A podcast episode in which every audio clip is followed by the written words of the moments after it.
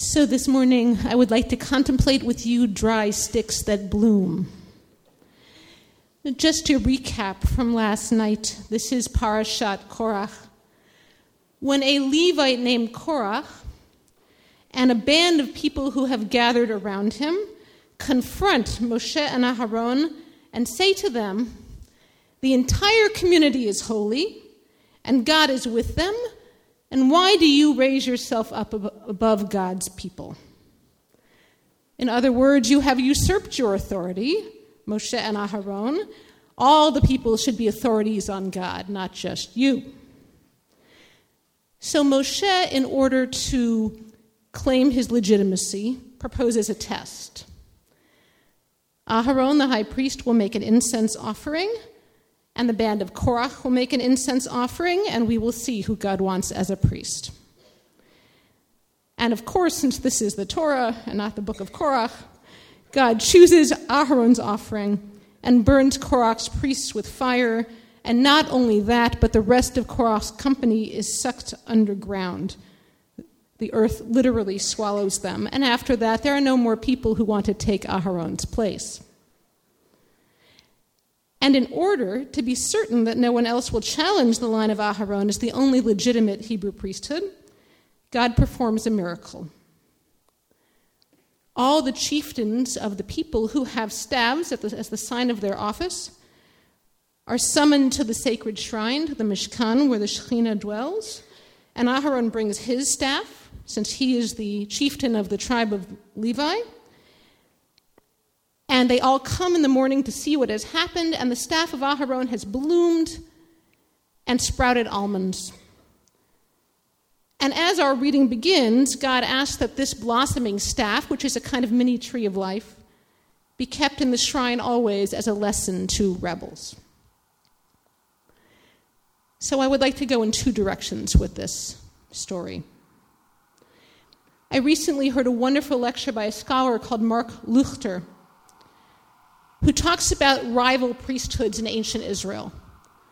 So, lest you think that this story right, doesn't reflect our history, there were lots of different groups who claimed priesthood in ancient Israel.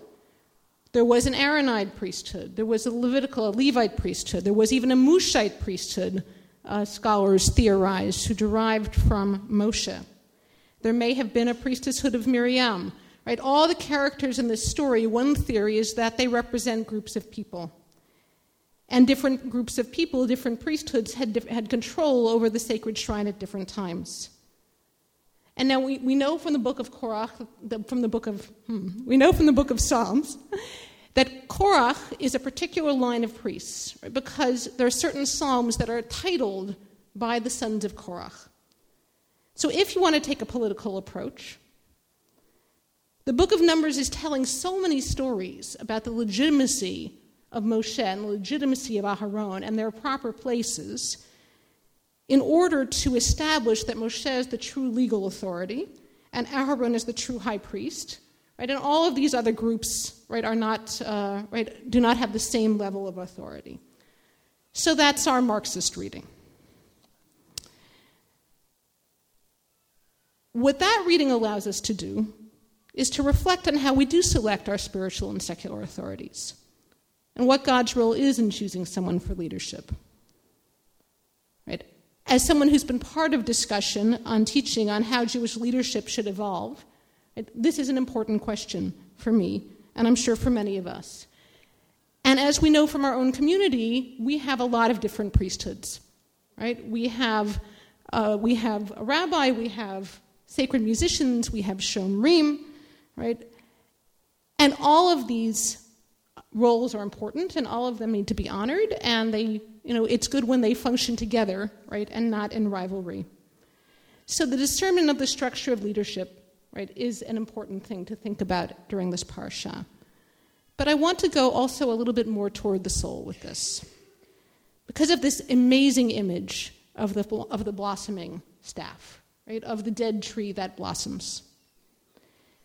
So the Mei HaShiloach, the com- which is the commentary of the Ishbitzer Rebbe, which you've often heard Rabbi, uh, Rabbi Ingber quote, says about this parsha the most amazing thing, the most radical thing. I would never be able to get up here and say this if the Mehashiloach had not said it first. He says the following So God commanded the chieftains to take their staffs. Why? For in the future, God will show each one that he will arrive to his place, she will arrive to her true portion of eternal life. And one will not desire the portion of another. For when it is not clear to someone what their portion is, then they long for the portion of others. Right? When we are not able to discern, right, what is the right, what is the gift and what is the work and what is the uniqueness of our soul, right, then we want the portion of that one, and then we want the portion of that one. Right? This is how he wants to read Korach, right? That he, he hasn't discerned his own portion. And this is the meaning of the staffs that everyone has a good place, and no one needs to be jealous of Aharon's portion. And then he says this Even though it only says that Aharon's staff blossomed, really it was that all of the staffs blossomed. And Aharon's staff was special in that it went on to give fruit at that time. For he says the portion of Aharon is the completion of actions in this world. But there are others whose portion is even more precious, but the completion of their portion takes time. In other words, Aaron's staff had almonds for that moment. Another staff might have fruit later, maybe even more precious fruit. So there is this radical and even almost democratic thing that the Meah is saying, which is that we, if we only knew the depth of our portion in this world, we wouldn't need to want anyone else's, because all of the staffs are blossoming, and they're all going to bear fruit in the right time. The Meah is, in a sense, radically adding to the message of the parashah, which is that Moshe and Aaron are legitimately chosen by God, to say that everyone is legitimately chosen by God. And in a sense, the Meah is taking Korach's rebellious words that all the people are holy and lifting up those words in a different way and showing us the kernel of truth in those words. That Korach may have spoken those words in conflict, but the Meah is inviting us to say those words in a different way to see that we are all holy in our portion. But the people have a very interesting response to this blossoming staff thing. They are terrified. When they, according to the Torah, when they see the blossoming staff of Aharon, they are convinced that God hates them. And they literally run away screaming, and they say the following very sad statement Will we never finish dying? Is it never going to be over for us? They want God to kill them and get it over with.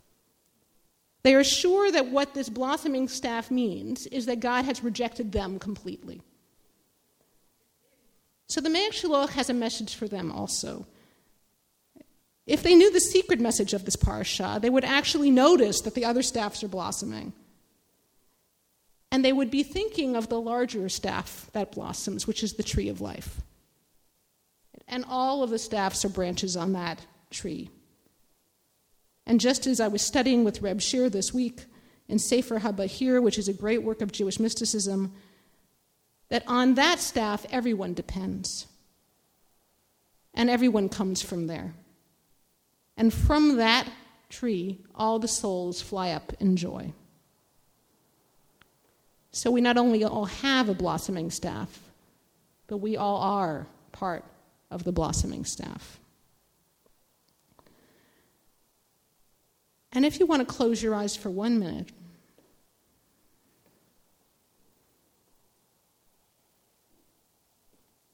and see the staff before you.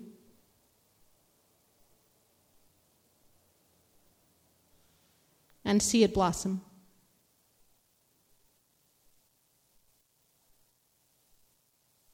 And reach out and take it.